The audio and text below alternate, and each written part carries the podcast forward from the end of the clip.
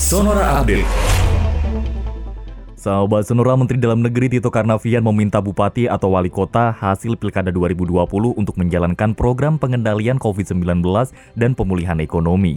Tito meminta kepala daerah untuk mengontrol pandemi melalui empat indikator pengendalian pandemi COVID-19, yaitu pengendalian angka positif, bed occupancy rate, kemudian recovery rate atau angka kesembuhan yang tinggi, serta fatality rate atau angka kematian yang rendah. Wakil Ketua DPR Republik Indonesia Aziz Syamsuddin hari ini memenuhi panggilan penyidik KPK. Politisi Partai Golkar ini diperiksa sebagai saksi dalam kasus dugaan suap penerimaan hadiah atau janji oleh penyelenggara negara terkait penanganan perkara Wali Kota Tanjung Balai tahun 2020-2021.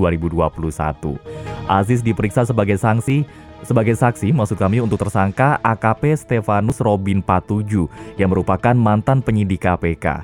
Selesai diperiksa, Aziz yang mengenakan batik berwarna merah dan juga masker berwarna biru ini enggan berkomentar terkait pemeriksaannya.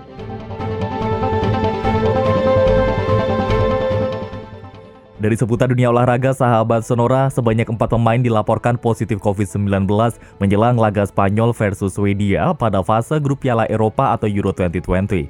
Spanyol dan juga Swedia merupakan dua tim penghuni grup E Euro 2020.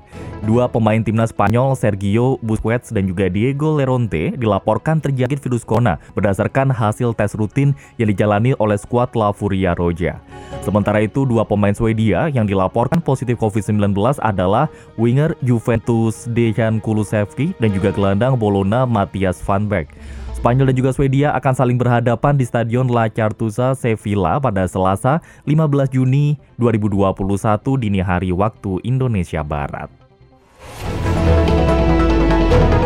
Demikian Sonora Update.